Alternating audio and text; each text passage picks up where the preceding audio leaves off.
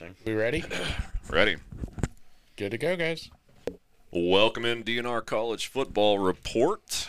Dave Meyer, Randy Heights, Rives, Mitchell. Uh, guys coming off a, a different looking Oklahoma team that played West Virginia in Norman Saturday night.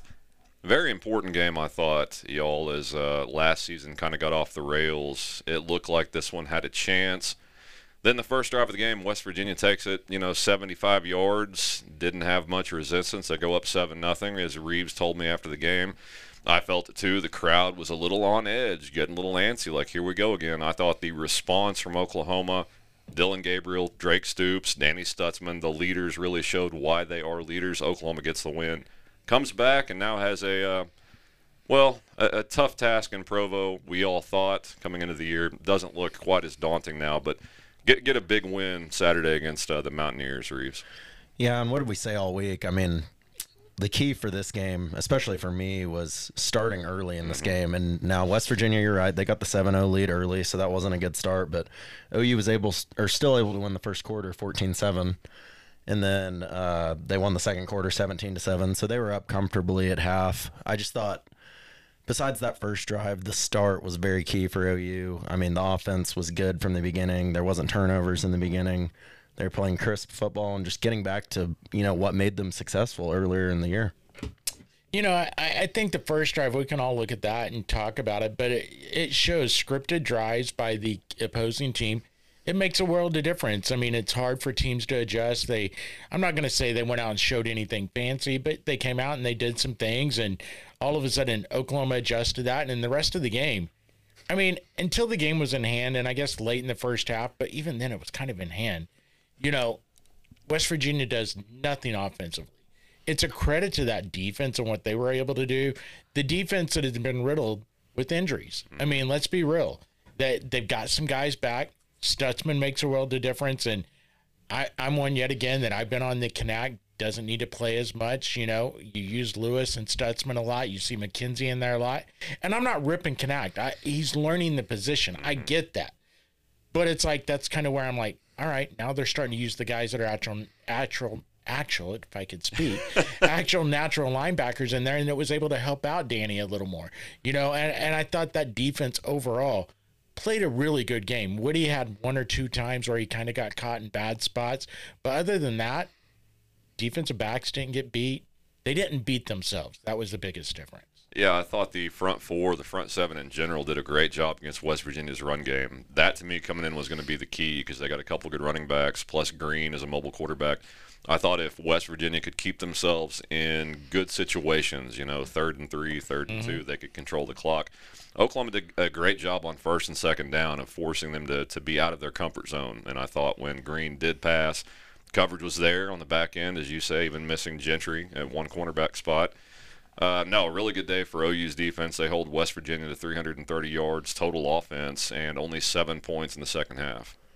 Yeah, and West Virginia was trying to run Garrett Greene, like you're talking about a little bit. I mean, he had 10 rushes, but only 24 yards, so really good in that department. And then Donaldson, who's their, you know, probably all Big 12 running back, 14 carries for 80 yards, and then the touchdown that came on the first drive of the game. So you did a pretty good job if you're OU on these, you know, top tier players for West Virginia. If you're able to shut them down, make the other guys on that offense that's not an elite offense make plays, then you're probably going to be in a pretty good spot. So I was pleased with the defense overall. And getting back to Jaren uh, Kanak, I don't think he entered the game until the fourth quarter. Yeah, but he finished with five tackles, four solo, two for loss. Yeah, I, re- I remember yeah. one of my buddies pointing out to me that he's in the game, and I think that's his first time he's been in the game tonight. But well, and I think what we're learning, and it'll be interesting to see. Let's move on from this year, and I know we'll have all off season to talk about it and everything. But what they end up doing with Kanak, because I, I I think he's a guy that's a factor in this defense. He's he's a freak athlete. He can do a lot of stuff.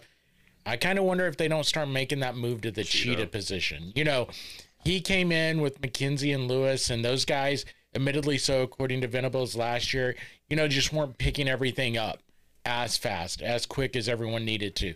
And Jaren was, you know, so now that those guys have picked up, you kind of wonder is that where you start making a move with him a little more out to that cheetah position and he and McCullough can maybe rotate out? I know Harrington's coming back, yeah. but still, You know, is that kind of what maybe happens in the off season? Because with his type of speed, you could even use him as kind of an edge rusher. Yeah, I mean, and You know, not as a full fledged defensive end, but just kind of go, go beat the guy speed wise around the end. you mean McCullough? No, Kanak. Well, I'm talking Well, both I'm, of them, I'm, yeah. talking- I'm going to say McCullough, man, move him to the edge because I mean they're lacking pass rushers off the edge right now. Yeah, and I will say I, I don't hate that idea, Randy. My only concern with it would be Jaren has not been great in pass coverage this Exactly. year. So in those cheetah spots when you're you know manning a guy up, I think he would struggle in those positions. But man, he he is fast and he can tackle, but. It's going to be interesting to see what they do with him in the offseason because McCullough's had a very good year at Cheetah. But I mean, it, it's hard to ask a guy to play that position every snap Yeah. of every game Well- because that is a daunting position and you're, you're having to do a lot. And I will say this with the cheetah position of McCullough, I still think Venables sees Isaiah Simmons in him because of his speed, his size, and everything like that. I, I kind of don't think he's going to move him, but I like what you were saying, Dave. If you did, you move him to the edge. But and they've got a lot of edge guys coming in in the recruiting class. So I mean, that's the other thing. When we're factoring all this stuff in, we're talking about guys currently on the roster. We don't know what some of these incoming guys are going to look like. I just thought preseason everybody's talking about Deshaun at Cheetah. I thought, man, 6'5", 232, that's a tough ask to cover slot guys, which Mm. Cheetah has to do, and he struggled with that, guys. There was a reason he didn't start the year as the starter there. It was Harrington. And he had five sacks as a true freshman in the Big Ten playing defensive end. That's an area Oklahoma is not getting much production right now. Makes sense to me. I think they leave Kanak at backer. I, I just he's I mean he came out and said preseason I didn't even know where to you know line up and how to put my feet in this spot. Right. This is his first year doing it, and he Well, is second year, second year. what playing actually being out there on the field starting. I guess would be my No, he started last year. at backer. Yeah. Yeah, he and Jerry. That was last year he was talking about. He and I Stutsman were the that was starters last year. Ugwoegbu was well, no, it was they had three linebackers last year, and it was, went back and forth. But Kanak was in there a lot as starting linebacker. okay. Well, I'll I say. mean, both of them. But I, I get what you're saying. Yeah, Yeah, I, I think he's still very raw. Is is the point, and that's that's just where I see his natural spot. And when he when he does flash and, and looks really good, I mean, he looks like one of those linebackers we remember, like the Rocky Calmus and Teddy Lehman. It's just learning the spot, but you know the, the learning curve steepens a little bit next year as they jump to the Well, and Dave, that's why I kind of wondered about Cheetah for him because he is learning it. I mean, you got two guys that are exceptional talents right now in Kip Lewis and Kobie McKenzie. And I think because of the injury situation right now, probably Stutsman coming back. yeah, You know, that would that would be my guess. I mean, but everything we all know that can all change. If he has a great last three, four games of the season, he plays himself right back into the NFL draft. But if you have those three coming back, maybe you can let Kanak play a position that might be a little more natural to him. We talk about the pass coverage because that's been my criticism as well, Rives. But what if he's more natural there and doesn't have to think as much that he has to think of at the linebacker position? I don't know. I mean, I'm not a coach. None of us are coaches. We don't get to see what they do in practice, but I kind of wonder if that would help him in the pass coverage. Yeah, I mean, there's a reason they see him in practice and they, they put him there, right? That's that's just my guess on it, my take. I mean, I I, I like him at linebacker, and I'll I'll leave it at that. I like him. I mean, I think out of the, all those linebackers this year, he's had the weakest season. I would say. I mean, I think Kobie McKenzie and Kip Lewis have stepped in and played a lot better than him. Well, smaller sample size, but a yeah. lot smaller sample size. You're right, but there's been moments where I'm like, man, are these guys behind him better? But Dave, I agree with you in that. I mean, he just looks like a natural linebacker. He looks like a guy you need to have out there. So I understand having him out there. The pass coverage worries me a little bit, and there's been a few moments this year where he shies away from contact a little bit, and that's a little bit concerning because that's something like a Stutsman never does. I mean, you know, he's trying to take that contact head on, but as Jaren gets more and more comfortable in this defense, I mean, I only think he's going to improve. So he's a guy I really want to stick around. I don't want to see him go. I don't want to see him think about transferring or anything like that. I think he's someone that Brent can use in this defense for years to come. And like I just said, I really think he's only going to get better. Well, let's go back to Stutsman's first couple of years. Play. Yeah, I mean, very yeah. true. I mean, he It looks like ugly. A, yeah, he It looks he- ugly. very ugly. So I mean, like, Mm-hmm. let's let's give Kanak a little time to, to work with Brent. Let Brent work with him. See what happens. But guys, I can't deny reality. I mean, Kobie McKenzie and Kip Lewis, they play really good linebacker when they're out there, and they're natural at it. So Yeah. that, that's going to be something to really keep an eye on as, as they go into off. And regardless, how about this? Why uh, we're spending a lot of time on Sunday future when we're trying to recap a game. Regardless, they have a lot of depth. That's the key, and that and that's what's positive. And I I think all of them stay this year. I think the question mark, the last thing on this before we move back to the game, in my opinion, it's not so much this year; it's that following year. Sure. What guys decide? All right, you know, does Jaren decide to leave? Does Kip decide to leave? Does McKenzie? Because they've got some linebackers coming in as well. Mm-hmm. I mean that that's the thing.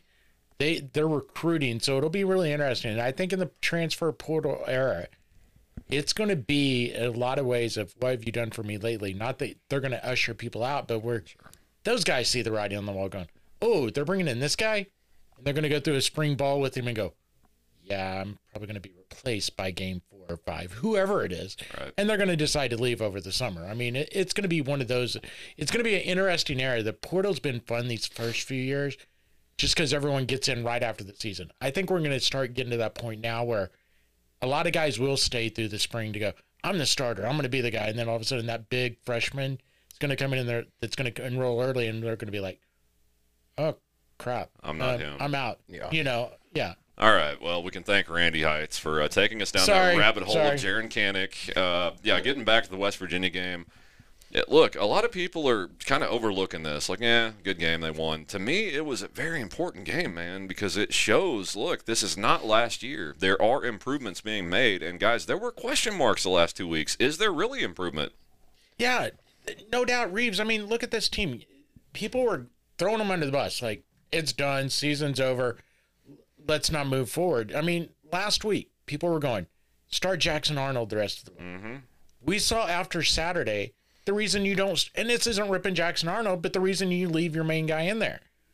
Oklahoma now, when you go through so many scenarios, I forget the gentleman's name, put out a spreadsheet. He went through it through that little website I sent you guys yesterday for the tiebreakers Yeah.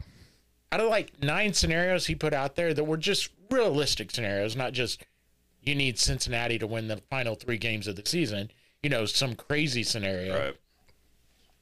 OU only misses the Big 12 title in two of those. Yeah. I mean, it's like it's still there. They've got to take care of their own business. But that's why it's like it's crazy how big that game was. Just almost, I think, get the team to realize that maybe there was some doubt creeping in on them, but going out and manhandling handling West Virginia Rives, I think that's a huge statement for this team. Yeah, I mean, I think there's a couple things as to why the OU fan base as a whole was kind of down on the season. I mean, obviously, this fan base does not tolerate lots losses, and they don't tolerate them to can- the Kansases and the Oklahoma States of the world. Mm-hmm. But the playoff being out the window really hurt some people because I think after that Texas game, most of us around the OU football program were expecting to be the four seed, or at least you know go into the Big 12 championship game, probably zero losses, and be playing for a spot in the playoff. So when that's out the window, you know you start looking, is this season really worth anything anymore? But what OU fans have to realize is compare this season to last year and think how much of an improvement it- is. And if you're able to win these last two games, it was three last week, now two. That's a 10 win season coming off a 6 and 6 season. And guys, I know OU the OU fan base, they should always be in the playoff. They should always be winning championships. I agree with that. It's a blue blood program. But still, you have to be realistic. This is a second year head coach, and he's never been a head coach anywhere. So Yeah. you've got to give him time, and you cannot underestimate a four win improvement from the last year when everything didn't go your way last year. I mean, the turnovers weren't going- going your way, everything just seemed like it spiraled. And then you compare it to this year where you do lose two bad games in a row, but what do you do after? How do you respond? And how is it different from last year? So you got to look at the bigger picture, man. I know OU fans are always going to want the team playing in the national championship and the playoff and the Big 12 title. And I agree with that. But at the same time, let's look at this realistically and let's look at the improvement that they've had to last year. Yeah, and guys, let's not forget. I mean, Brent stepped into a shit show Yep. uh, of a college football program that Lincoln Riley left, and so the the rebuild and trying to get that culture, that toughness back, that's been a total revamp job. And I, I mean, look, it was natural to start questioning what's going on there the last few weeks. You know, they lose to Kansas, lose to OSU. Is this is last year going to happen again? Is maybe Brent the right guy? Well, what's going on? So that's why I, I think, and, and I keep going back to last week was a very vital game, Randy. No doubt. And I'm telling you, the rebuild's more than one year. Sure. Go back and look at Riley. Look at his last few years. And I'm not just bagging on him now because that's what Oklahoma fans want to do. But his last year here, Oklahoma wasn't great. I mean, even with Caleb Williams, Right. and we've seen, you know, They lost to Oklahoma State. They, you know, they had some bad games. What you got to see is the progress. To your point, Rives. Look how bad the defense was in Riley's last year, and then they took some players. some, you know, some players left. Brent had to rebuild that defense. It was even worse last year. But look at how the defense has improved this year. You know, basically in a two-year window, they went from what USC has right now as a defense to a competent defense Sure. that knows how to make stops. It's year two. Look at the offense. As much as everyone wants to bag on it, it's still a top 10 offense. And you've got maybe your better quarterback waiting in the wings. Mm-hmm. Yeah.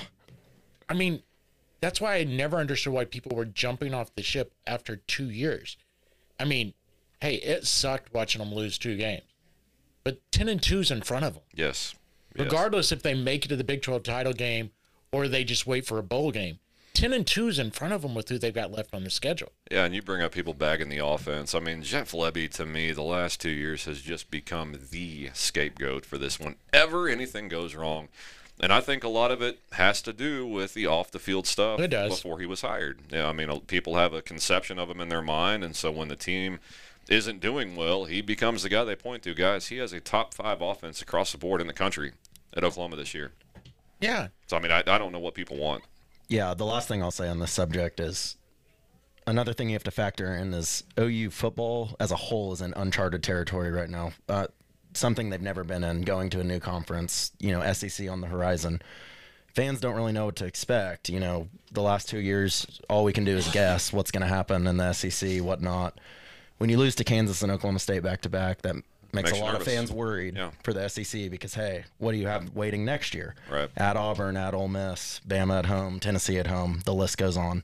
I fully agree. So, I mean, fans are thinking about that and saying, can OU even compete? You know, we're losing two games in the Big 12. Can we compete in the SEC? Well, man, you've got to look at the rebuild from an outsider perspective, not just from an OU lens. You got to look at it from an outside perspective.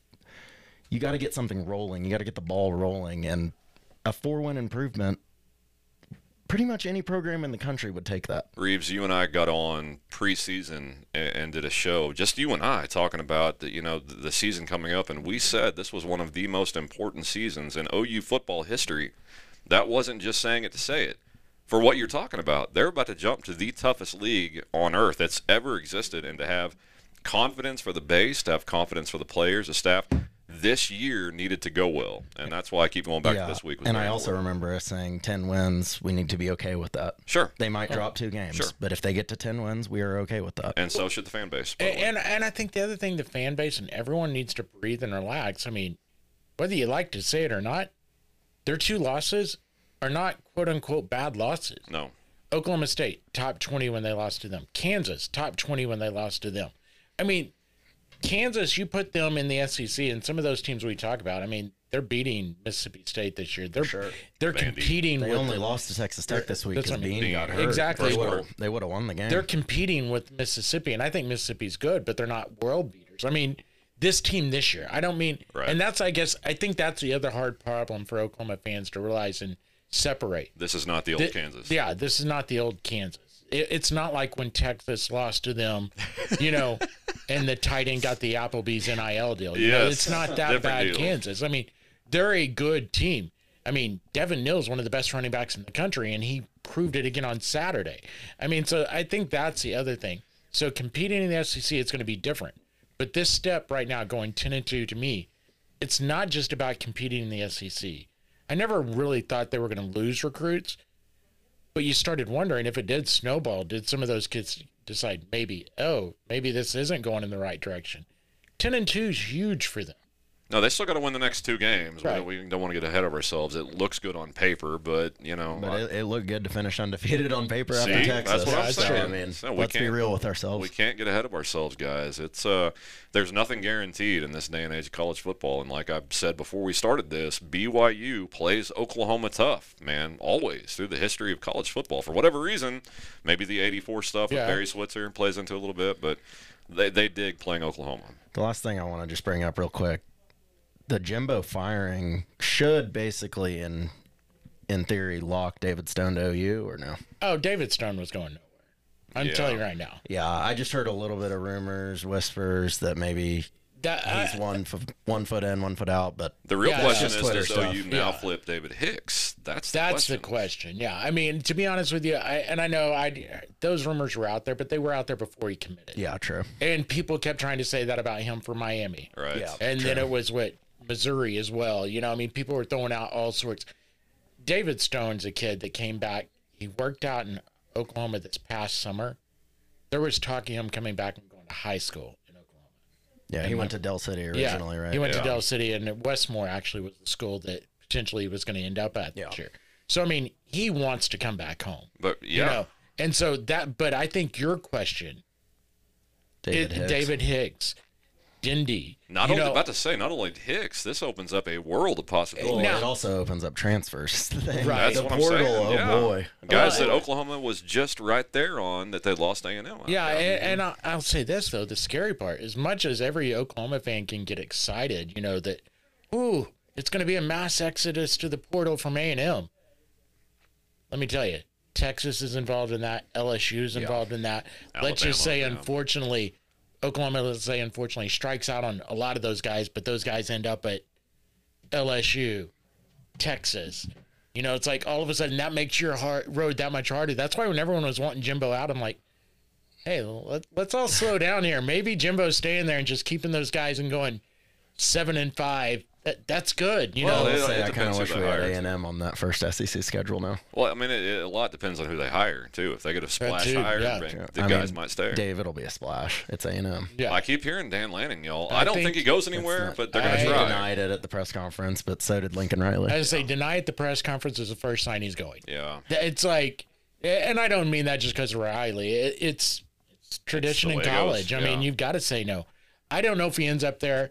My gut says he does. That was kind of the first name that popped up. Because Oregon can compete money wise, Yes, but at the can. same time, I don't know if they can. Did you guys see they interviewed the UTSA coach asking him about the job opening and he basically like non-answered the question, basically implying like if they offered me, I'd probably go. Yeah, I don't blame like him. I Yeah. don't blame you, dude. Yeah. I don't I, blame I you. think he, and I think he's a, to be honest with you guys, in Texas high school, Yeah. I don't want him getting that job.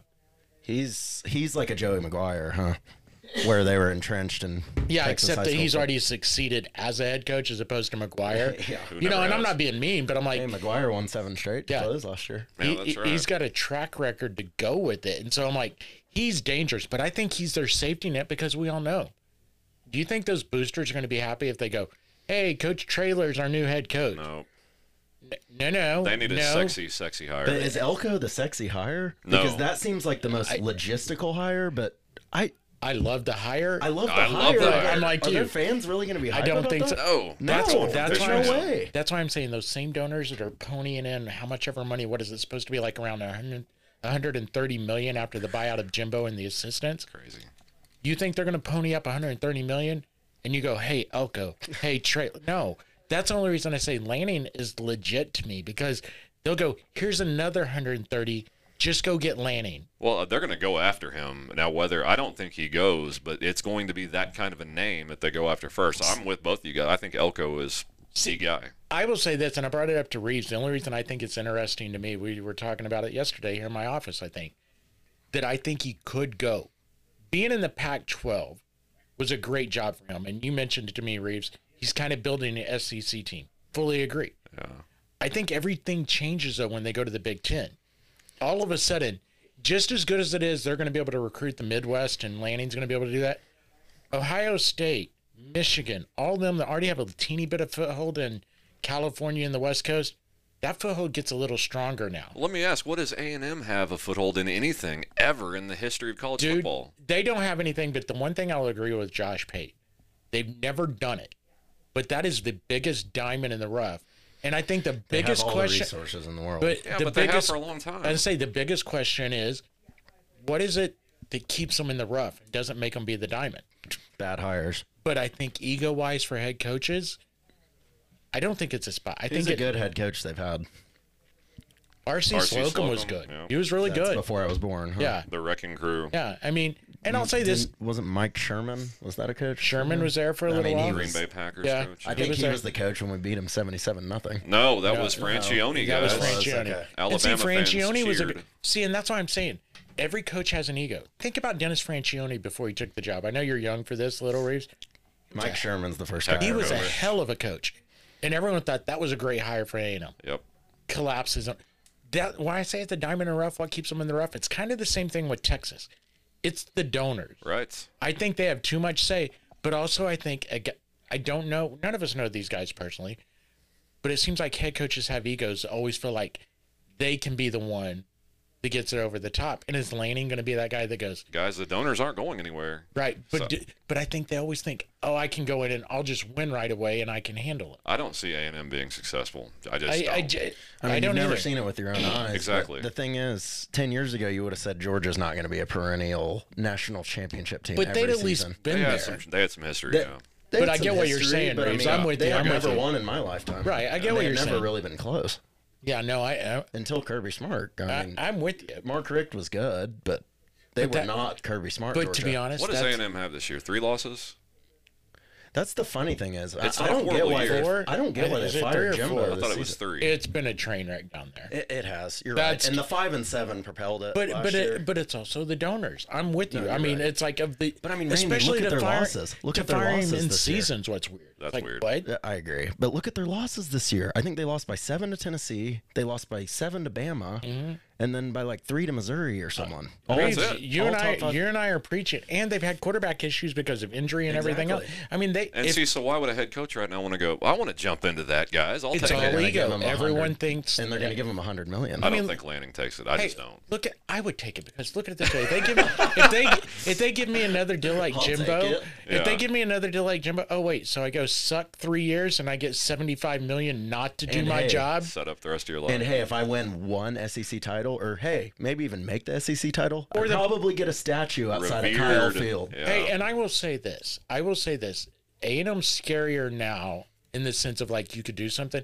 Twelve team playoff. Yeah, we forget true. about that. That's true. Heck, this guy doesn't have to be as good as Jimbo or anything, but like Jimbo would have probably made the playoff at A and M. If it was twelve teams two, three years ago? Was it? What What was You the know. only thing he was missing? Uh, an elite quarterback. I think Right. if he had that, Right. Well, and the only good. reason he got hired at A and M was because an elite quarterback. Jameis Winston. Yeah. I mean, I mean, guys, he- look at his track record at Florida State. It was not impressive. hey, you outside want, of the you want an interesting stat I heard yesterday?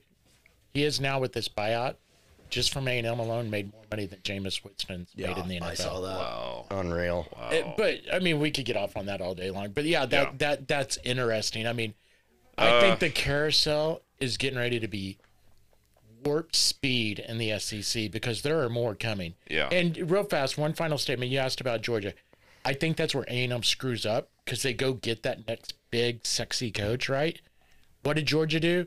They went out and just got a good coach, Kirby Smart, that was a defensive coordinator at the time.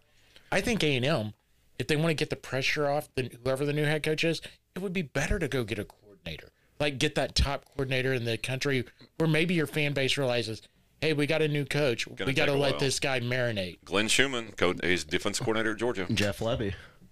Yeah, I don't see it with the off the field stuff. All Yeah, right. I'm telling you, that's coming soon. We, we- yeah, we, we need to recap another in-state team, guys. Speaking of train wreck, wow, the Oklahoma State Cowboys coming off a well their biggest win in program history, head down to UCF for a uh, Saturday morning tilt against Gus Malzahn and UCF, and to say they were never in it is an understatement. They are ripped 45 to three. They looked like a completely different team, and what I thought when I watched it was this is the OSU that we saw to start the season they kind of came back down to what I, I think they really are. Maybe a mix in between the two, but when they're not getting turnovers, not getting breaks, not getting penalties, well, that's kind of what they look like. And uh, it was no contest. Well, it, and it's crazy watching that game. You're sitting there going, "Wow, what happened the week before?" Well, a lot of those things that happened for Oklahoma State against Oklahoma, Rashod Owens making one-handed catches, die. You know, I what I mean, mean, two insane catches Yeah. in that game. We never even brought up. Yeah. We never even brought up. but I mean, like making the plays that you're like, oh, all of a sudden those plays weren't there. You know, Alan Bowman having to now instead of like it was competitive back and forth, so they were able to run Ollie Gordon all the time. Mm-hmm. You know, got out. It was literally on Alabama's shoulders to get back in. Doesn't doesn't perform. You know, all those warts that we saw in this Oklahoma State team in the early going. I'm like you. I don't think they were the South Alabama team or the UCF team. I also don't think they're that five game winning streak team. Right. I think it's somewhere in the middle. And that's why I think these next two weeks are very interesting for Oklahoma State. I mean, it was just finally a game to me where everything didn't go their way. And they were faced with adversity early and they did not respond. And I'm telling you guys, if OU got up 14, Yep. 17 0 in that game, I think we all know what would have happened. Yep. It probably wouldn't have been a contest. But this OSU team is good when they're able to stay in the game until the fourth quarter because when you have one of the best running backs in the nation, Yep. he becomes so valuable in close games like that. But hey, guys, what happens when a torrential downpour of rain happens and you start the game down 21 0 and you have to rely on Alan Bowman now to lead you back? Not good. It's not going to work. OSU's game plan, they have to be in games or have a lead. They really cannot come back. We saw it in the South Alabama game. And I agree with you, Randy, that they're not that team. They're a better team than that. They're somewhere in the middle of they're good and they're bad. But we saw it in that game. Guys, when a team's able to run on them and gets a lead early, they're not going to be able to come back with Alan Bowman. And the refs call pass interference. Look, uh, yeah, they Rives, you're exactly right. That's why those seven possessions Oklahoma had in the second half in Stillwater, where they could have got more than a possession It lead, would have ended the game. would have ended the It game because they the could game. not have just relied. Anyway, we're we're dicing up old stuff, but yeah, not good for the Cowboys. Uh, going back down to Fort Worth Saturday night. TCU not been good all season, and they take the Texas Longhorns to the brink with Quinn Ewers back in his first game. Hey, I sent you guys a text, and I wasn't kidding. On Saturday, we were talking about Sark. I think he's proven one thing to me this year. He's a good coach to average coach, and what I mean by that is, hey, look at the last what three games for them, mm-hmm. other than BYU. Really good at getting out and doing what you need to do to get out to that lead. I don't know if it's they don't know how to make halftime adjustments, and the other coaching staffs in the other locker room do. I don't know what it is, but in the second half, it's like a different team comes out of the locker room. I mean, just like what happened Saturday. Look at that. They're up, what, three scores on TCU at halftime? yes. And next thing you know, I'll be honest, I stopped watching the game. I started watching, well, Oklahoma was playing. I was watching more of it and flipping around to some of the other big games nationally. And I'm like, wait, Texas is down or up 10? I'm like flipping back watching it because should have not been that way. It's play calls, man. He kept running the ball. It was not there. The run game was not working. It was like he didn't trust Quinn to make a throw until he absolutely had. It was weird to watch, and that's a couple games that's happened. Recently. I know we always find our way to circle back to Lincoln Riley, but it really reminds me of Lincoln Riley versus conference teams at OU when there are so many opportunities to put your foot on the gas and go win the game. End it. End it. Go up 21 28. It's over. But what do you do? You let the other team in. You turn the ball over a little bit. You have some conservative play calls to where you're really not stretching the ball down the field. You're just running it and saying, I think we can get by with this game. We saw it with Lincoln at OU. It comes back to bite you eventually. There's always a game where a team catches fire and beats you in the end. If I'm Texas fan, I'm a little bit worried about this weekend because I think it's been culminating almost to all these three point wins. I just think it's going to flip eventually. I was saying it with OSU. I said this is the week it's going to flip versus UCF. They're going to have their number this week. Now, did I think it'd be 45 to 3? Heck no. I thought it'd be 52 45 UCF. But I'm telling you, if you're Texas, you've got to start putting teams away in the first half. And they were up by on TCU, you know, a good amount at half. But it's like, Randy, you're right in that second half. Just what's the game plan? Yeah. What's the game plan? You're playing with fire when you do that. They're, they're you can't play not to lose. You know, yeah.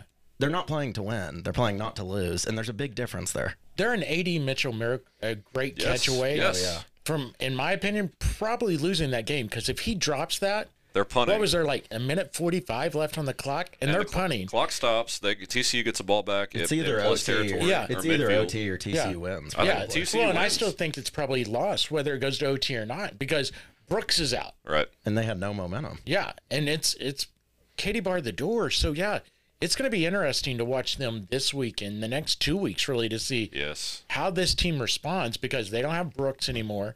Baxter's a really good running back. I like him a lot, Brooks is gigantic, guys. but there's a big difference. Like Baxter was always great when he came in and relieved. Yes. Baxter Brooks? seems like like the third down back, like the the guy you like to mix in. But Well, now as the starter, I'm- Everything I'm, they do revolved around Brooks. yeah, guys. that's what I'm saying. He's a speed guy, No, Baxter, and like when Baxter go first, second, like you say, third down, you put him in. Next thing you know, Baxter's 12 yards down the field. Yeah. Right. I don't know if you're going to get that same Baxter if he knows I've got to carry the ball Bell cow. 25 times a game. I don't know, guys. Again, they're going to a very tough place to play in Ames, and a Iowa State team that, as Rives said earlier this week, this is their last chance to play the Longhorns before they're out of the conference, and they will get Iowa State's best under Matt Campbell. But Who looked really good last week. by the Yes, yes, they did. A, monster. And yeah, they played uh, Oklahoma's upcoming opponent. It's funny, we should mention that because we are about to have on uh, BYU beat writer that uh, covers the Cougars to kind of preview this matchup in Provo. As mentioned, we're uh, pleased to bring on Ben Criddle. He's with uh, ESPN, covers BYU athletics. Ben, thank you for taking some time today, man. Hey, appreciate you guys having me on. Hopefully your day's going well. Yeah, bud. So we got a, a matchup. Oklahoma comes to Provo for the first time in program history. Not the first matchup between the two teams, but uh, I know in media days we were down there in Arlington. Coach Sitake was very excited for this opportunity to uh, to be in the Big 12. I don't I don't think things probably have gone according to script, but just kind of talk about where they are this week, and then what are your overall impressions of of the program? Uh, You know where they are right now.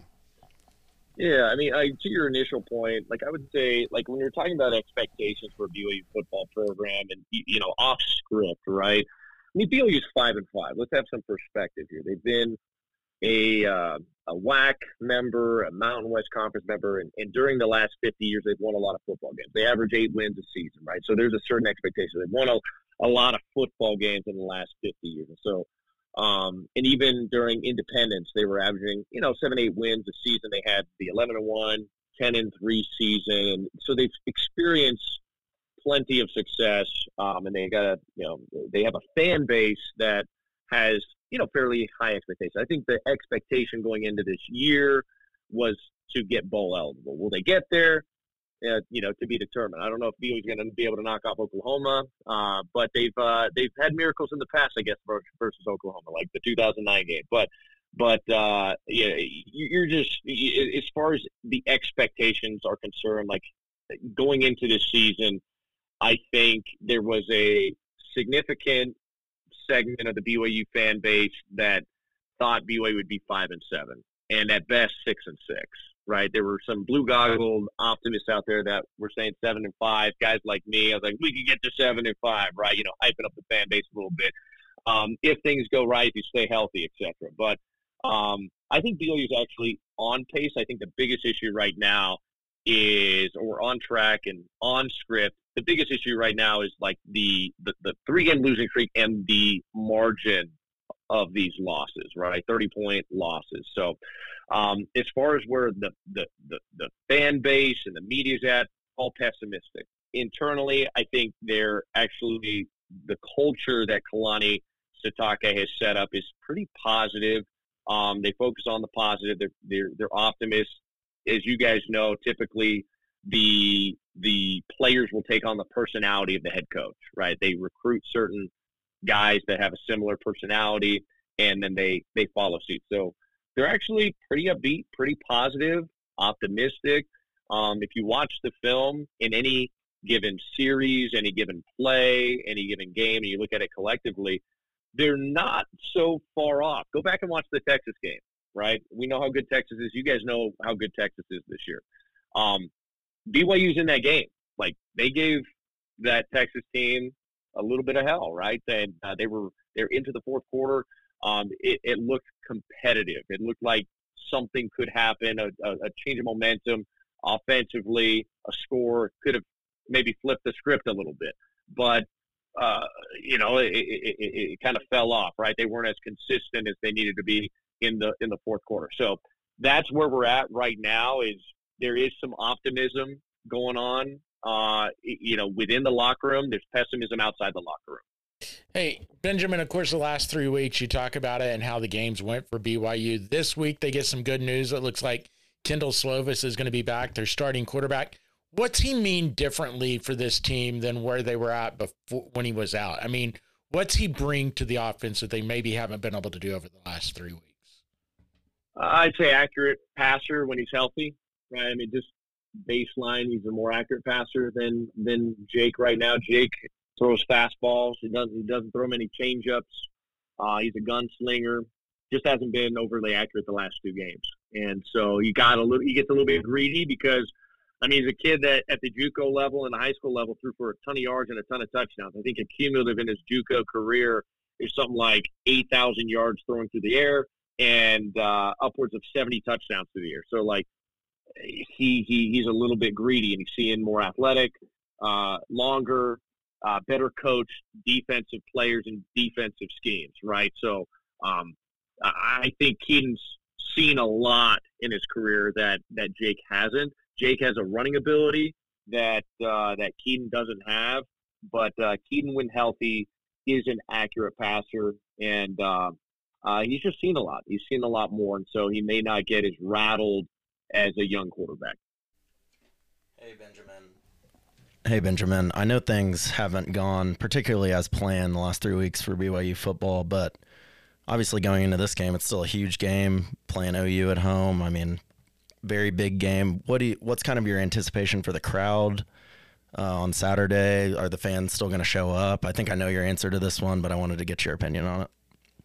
Yeah, it's interesting. A ten o'clock game, right on Saturday, and BYU's five and five, but they've lost three in a row. And there is uh, the fans left at halftime. Like half of the fans of the 60,000 that showed up to um, this Iowa State game, they left at halftime. So, um, you know, are they going to come out? I think so. I think you, are going to get anywhere from 56,000 to maybe 60,000 on a 10 o'clock kickoff. We don't see many 10 o'clock kick, kicks. Like this is a rarity for BYU fans, especially during independence, right, at home. We didn't experience this a whole lot. So it'll be interesting. I mean, you do have um, within this culture, uh, BYU fans. They, if there's if there's a uh, maybe a family event occurring, um, we've seen it like with like Halloween night or something like that. You do get a certain segment of the fan base that may go take the time, like a Friday night kick on Halloween. You you may have a, a little bit more of a sparse um, uh, attendance, but I, I think I think when everyone saw the schedule to, to, you know prior to the season, everyone circled that Oklahoma game, and we all thought this is a game. At least on our show, we talked about this. This is the game where you could get bowl eligible, right? Maybe depending on how good you are. That, but that these we we circled the last three games, and we're going to be fighting for eligibility in November. And you're there, BYU fans. So I think they're going to show up. I think 56 to 60,000 are going to show up um, by halftime, if it's a 30 point deficit, 25 point, 20, you know, 28 point deficit, then they could be leaving. but uh, they'll they'll always show up. They always show up. Hey Ben, all right, let's talk about the matchup itself. I don't know how familiar you are with OU, how much Oklahoma football you've watched this year. I mean, where do you think BYU matches up well? Would it be their offensive line versus Oklahoma's defensive front? Maybe uh, BYU's defensive front against OU's offensive line? Kind of wh- where do you see maybe BYU having an edge on the field? There's no there's no matchup where they have a competitive advantage. Like I mean, there's there's not there, there's not a competitive advantage for BYU. Like their competitive advantage is you know playing at home in front of their home crowd, and maybe there's you know it's it's maybe threefold in the sense that you could have some disruption of communication if BYU fans get loud enough you're playing on a different surface that maybe you're not familiar with, um, and um, you know, and, and, maybe I'm trying to think of if there's any other competitive advantage. Quite honestly, there there isn't because health wise, you know, maybe BYU has a couple of guys coming back, but personnel versus personnel, resources versus resources, um, you know, coaching versus coaching. There's there's really no excuse whatsoever for Oklahoma to lose this game.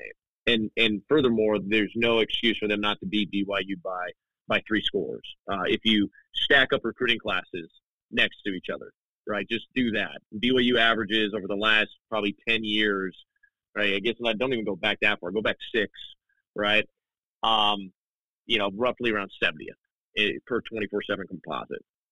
Whereas Oklahoma, you guys are no better than me, but right isn't it top 10, top 15? Right, year right on the edge. Yeah, it's definitely top 15. Right. Yeah. Yeah. yeah top, top 15, top 10, depending on the year. So yeah. There, there, there's really no excuse whatsoever. Like, you know, how BYU wins these games is they typically have, if we go back to 2009 at Jerry's World, um, what happened in that game. I don't know if you guys were covering it at Yeah. the time, but let's just take you know the, the two opponents. BYU had uh, back to back to back. I was a part of the 06 07 team. We had double digit victories uh, in those seasons, and we were ranked in the top 25. And you kind of had this crescendo of sorts. You had some really good prospects come in, NFL guys, Max Hall, Austin Collie, you know, Dennis Pitta, and you had some really good defenses as well, playing great defense. And then your starting quarterback got injured, right? I mean, that Landry had to come in. So you had like this perfect storm of events where, and you guys also started a tight end at center, a converted tight end at Yep. center, which disrupted protection and, and disrupted communication along the offensive line, which allowed our weak side outside linebackers to, to come free, um, uh, slide protection, and, and Sam didn't see it. And he got blindsided. And had an AC joint separation that needed surgery eventually. You know what I mean? So that was a perfect storm. We had a really good team with NFL guys, you know, scattered on the offense and defense, and a, and a pretty pretty good in the trench game. We were we were Simon Sound Gap Sound, and uh, there was an injury to a quarterback, a key player, and there was a momentum shift, and there wasn't any turnovers on BYU side. So that's the type of game that beats okay uh, an Oklahoma. The the type of team that beats Texas at Texas or at home is one led by Taysom Hill, literally the most unique player in, in the NFL right now, right? Like, I'm sure you guys watched that Texas game back in Oh yeah. maybe 2013, 2014, you know, those, those Mhm. two seasons. Like, you, you need transcendent individual players, um, or you need something really special to happen collectively. And I don't know if this team is built either way. Like, there isn't a transcendent player on offense or defense right now. There's not a Kyle Van Noy on defense that can win you a football game. There's not a Taysom Hill on offense that can win you a football game. Like, it has to be gritty, blue collar, overachieving, collective execution. And they haven't even put together a complete game anyway all season. You've seen a, a good half versus Texas Tech. You want to go back and watch that film. You, you, you know, you've seen a good half in the second half versus Cincinnati. Uh, you're maybe, arguably, maybe your most, I don't know if it's even your most complete game. You could maybe say the Kansas game was your most complete game, but you had like two, three plays that were just, um, you know, just just bad decisions or ball security issues, and it, it, it let Kansas, you know, stay in the game and win the game. So, um, there's re- I can't I can't pick out one and say you guys are going to have trouble with this guy, right? If Kingsley, I'll give you an example, like offensive tackle, left tackle, he's a first round NFL draft pick athletically. Right. Kingsley, if he, when he shows up on any given play, he's better than probably what he's going against athletically. And he's big, he's strong, he's fast, he's violent. But you know, you got to create consistency with a young player. So um, you could say, hey, you know, running that outside zone to Kingsley's side, maybe he's, you're more likely to get the edge with a running back, right? But um, there, I can't, I can't honestly, objectively say that there's any sort of competitive advantage anywhere personnel wise. And then when you talk about resources and recruiting and scheme uh, or uh, or coaching, like name one coach on BYU's coaching staff roster that Oklahoma would go and and, and, and hire as a position coach or anywhere. Like you know what I mean? Like maybe Kalani, the head coach, and you'd want to bring him in and and you'd want him to, you know, go and get a Polynesian pipeline come in as maybe a uh, an extension of Venables as DC. Maybe that, Yeah. right? Yeah. For recruiting and and but he's still running Venables scheme. So that's where we're at. It's David versus Goliath, guys. Like that's that's that's that's the nature of this game. And I'm not saying David can't win this, right? But you know, um, I I don't know if if, if if God is really paying attention to this particular David Goliath game.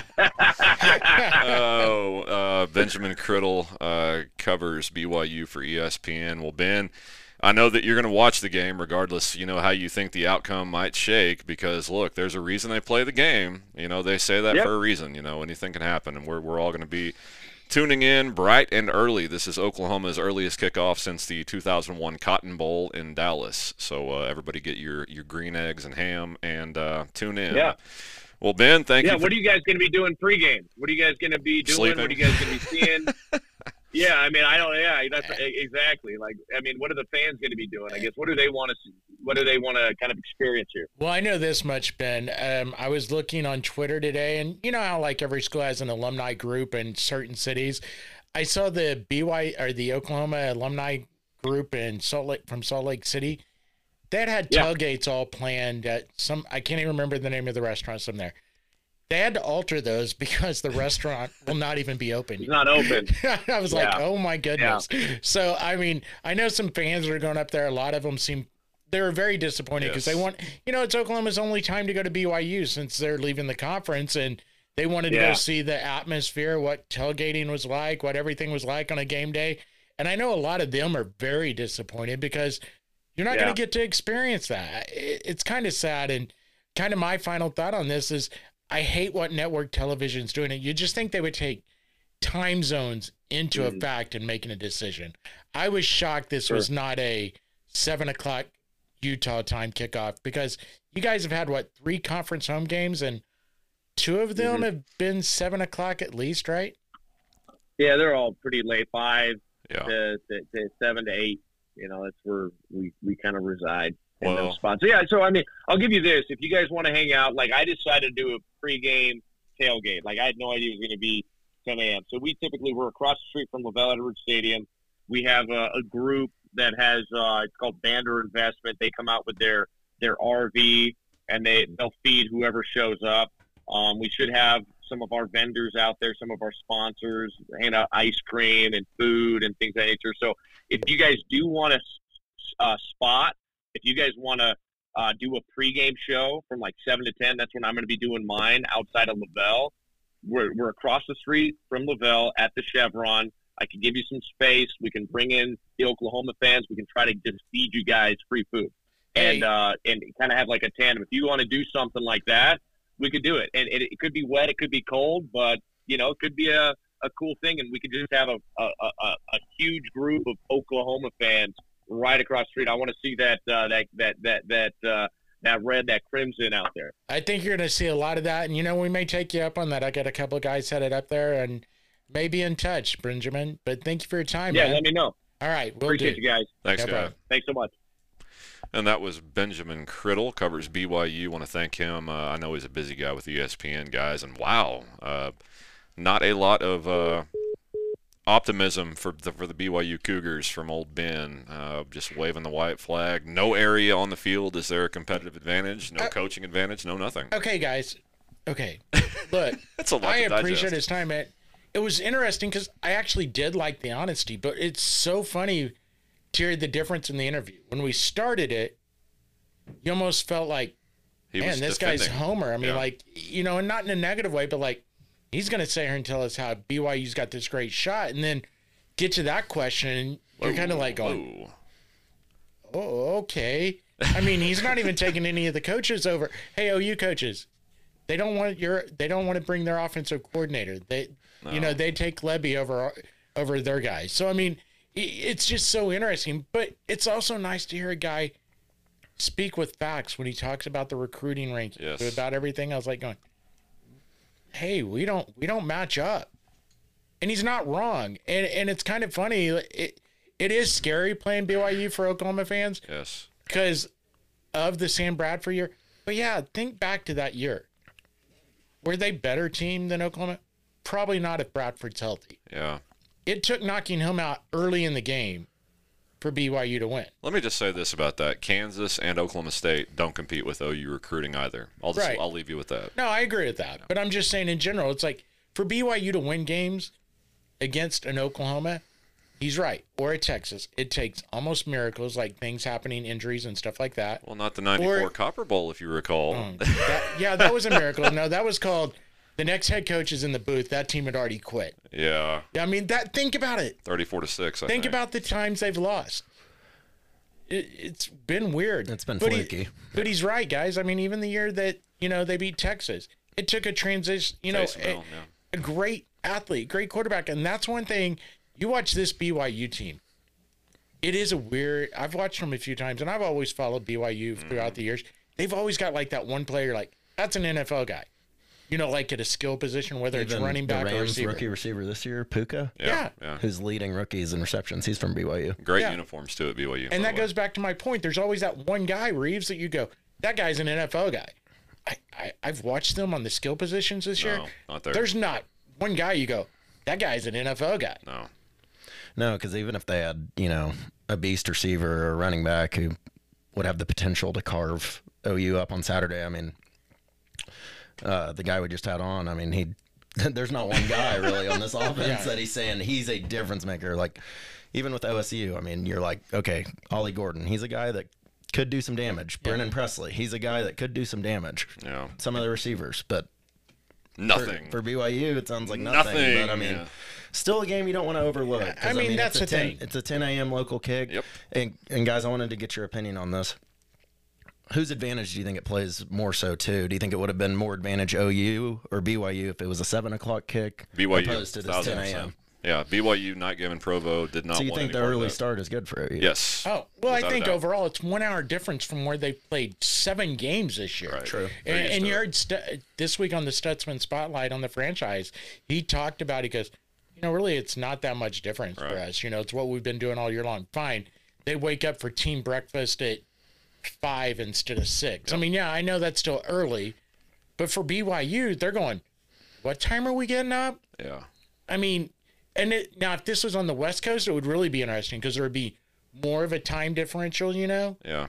But it being just one hour difference, I mean, you're waking up, you know, you're going out there at 10 a.m. Guys, what did we say when this schedule came out? Ooh, BYU and Provo. Oh, we looked night at this game Yeah. Provo. We looked at this game and said this is the game at the end of the year you could lose. Hey, because we thought it'd be a night game, right? Mm-hmm. Get I'm them all telling moved you. up all day. This is to OU's benefit. I've been getting everything together last week, even though we knew it was a six day window, and talking to Eddie, Ryan, everyone. We're all like going, "Yeah, it's eight fifteen, maybe nine fifteen kick." No. You know, I mean, no one thought, no one thought. I mean, when I got the alert on Saturday night, I'm about to go to bed. I've been up watching football all night. OU football doesn't tweet it out until I think it was like eleven forty five. Mm-hmm. I had to double check that wasn't some fake OU football account putting Right. that out because I'm like, there is no way they're putting a game in Mountain Time Zone at 10 in the morning. 10 in the morning. Well, they did. That's a Big 12 conference for you. Probably, a, a, you know, it plays into why Oklahoma and Texas decided to dip because Oklahoma's had 100%. morning. And I know kickoffs for a long time. networks make the decision, but that's one of the time slots. The Big 12 should have been able to go, guys, Come on. we don't want to. If I'm the Big 12, wouldn't you want to take down Oklahoma? You don't want Oklahoma in your title game. There's a legit shot they could make the title game. Mm-hmm. Going, hey, hey, ESPN, we want them at eight. Can we please move Well, that because to I think the weird thing, there were two networks that could be on ABC or ESPN, so there were options Yeah. here. I mean, that's that's the crazy thing when you look at it. But And like the other game right now is Texas Iowa State. I get it. It's a great game. Texas at Ames. It's a great game. And I wouldn't wanted to put OU BYU on ABC. But at the same time, doesn't logic kick in at some point in time and go, this is for the kids. It's for the student athletes. We don't want to put our student athletes out on a football field at 10 a.m. local time starting a game. Going through walkthroughs I don't one think thing. logic plays into much anymore, guys. Uh, I hate to flip the subject on you guys, but there's actually some big Big 12 news dropping Uh-oh. recently. Um, so the sellout sellout crowd released kind of a confusing article, if I'm being honest, saying the Big 12 tiebreaker clarification helps OSU, hurts OU. Everyone was confused about it. Jacob Unruh, who covers OSU for the Oklahoman, quote tweeted it and said, "Looks like the Big 12 is going to clarify the rule that would oh. have Oklahoma State miss the title game should it finish tied with OU and K State, teams the Cowboys beat. The clarification would give OSU the tiebreaker because of the wins. Whoa. So sounds like they're changing the rules with two weeks to go. Well, I'll tell you what. If Iowa State beats Texas Saturday, none It of this doesn't matters. matter, but But, still, but I'm- wait, I, I agree head to head should be the thing. Yes. I and so I don't have a problem with it. I do have a problem with it. You're changing it now Yes. that the that's narrative's my about to problem change, with it. Yes. Yeah. and you wonder why Oklahoma is getting out of this league. Yes. You wonder why Texas is getting out of this league. I mean, if we're being honest, why did they go away from divisions, even adding the teams? I don't know. Uh, I don't know. A lot of people don't would've want made this- divisions. I don't understand. I know. That's fair, but divisions would have made this way much more simple. Uh, would have it? Yeah. I mean, because then you potentially, let's say Texas does lose Saturday, then you got a three-way tie: Oklahoma, Oklahoma State, and True. Texas. That, In the that's a same good division. point. That's a I good mean, point. so- maybe divisions doesn't really it, solve do- it doesn't. but- I mean, all right, I'm going to say this this much that this is what drives me nuts about the Big 12. They're doing the right thing, but this is also something if you had any brains about yourselves in the offseason when you're putting this scenario together, You do it then. you should have done then. Yep. Not when you realize, oh hell. Oh, It's almost like they did not foresee this coming. Right. shocker. Yeah. Well, I don't know. You know, the Big 12 has their shortcomings, guys. There is a, a very valid reason why both Oklahoma and Texas decided to head elsewhere. This conference is basically about to be in a war with the ACC yep. to who can survive. Right now, I'm going to give it up to your mark. I think the Big 12 is going to survive. The ACC is getting ready to die a slow and painful death. They got to feel. I think you, there's a couple of things need to happen for that. I think Utah needs to really be the team people think they will be to carry the banner for the Big 12. If not, And Deion's got to stay at Colorado. they, and that's that's a big if, guys. Not the only thing. The fact that Clemson, Florida State, and North Carolina are all getting out of the ACC, probably. If- when that happens, it's dead. That's what I'm saying. Yeah, when that happens, that's And, dead. and to be honest, that's the reason they're getting out. Is kind of the same reason that the Big 12 is going to survive. Give it up to Yormark. He went and got those teams we just talked about. ACC adds SMU, Stanford, and Cal. Where's Clemson, Florida State going? Oh, there's. It's either going to. Looks like. I mean, all the rumors are pretty strong. It's going to be the Big Ten or the SEC. for SEC some of some. SEC makes sense for Florida State. I mean, it makes sense for Clemson, Clemson, too. yeah, Yeah. South Carolina. Clemson's kind of trending down right now, though. So Dabo pulled Yeah. off a big win a few weeks ago, though. People Dabo to A and. M. As somebody said. As someone said, he, Murdoch. as someone said, he now knows how to lose four games. and get paid well for it. Yeah. Uh, all right, guys, that's going to wrap it up for this edition of uh, D&R Report through 1077 The Franchise. We'll be back with you guys this week with our pick'em to uh, dissect the upcoming games a little bit more. But for Randy Heights, Rives Mitchell, and Dave Myrick, I'd like to thank Ben Criddle for coming on. We'll talk to you guys down the road. And that interview brought to you by Bob Hurley RV. Hurley RV is the largest RV dealer in the state of Oklahoma with over a thousand units on their lot, both new and pre owned. Also, if you are waiting for a camper to get fixed, have it in service somewhere, long line, long wait, go get it, take it over to Hurley. They're ready to get it fixed and get you back on the road where you belong. Hurley RV carries the full line of Fleetwood, Integra, Cougar, and Passport travel trailers and fifth wheels. Sales manager Michael Day has anything you're looking for in the world of toy haulers, RVs, and anything else. Hurley RV is at 8606 North I 35 Service Road, Oklahoma City, Oklahoma.